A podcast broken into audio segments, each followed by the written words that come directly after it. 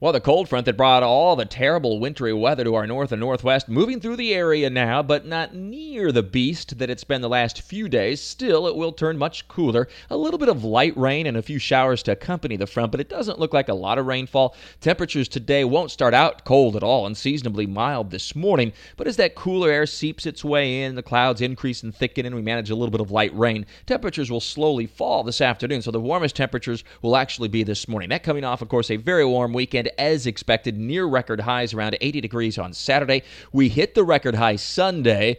Uh, the record was 81 degrees. We hit at least 82 degrees.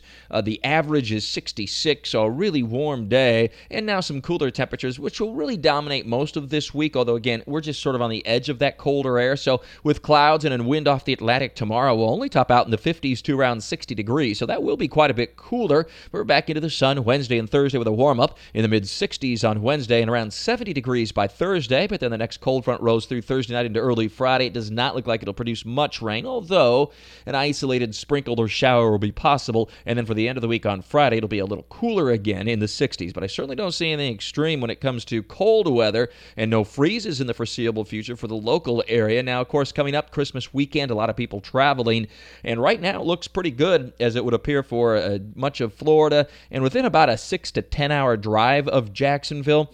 Now, if you're headed well to the north and west, the weather pattern remains active with a series of storm systems and some pretty cold shots, some ice and snow at times, and we'll continue to refine that. I'll refine that through much of this week, your travel weather, as we head toward Friday and then right on into the weekend. And I'll also be posting about that in the Buresh blog. With all your weather all the time, have a great week. I'm Chief Meteorologist Mike Buresh for the CBS 47 at Fox 30 Action News Jax First Alert Weather Center for News 1045 WOKV.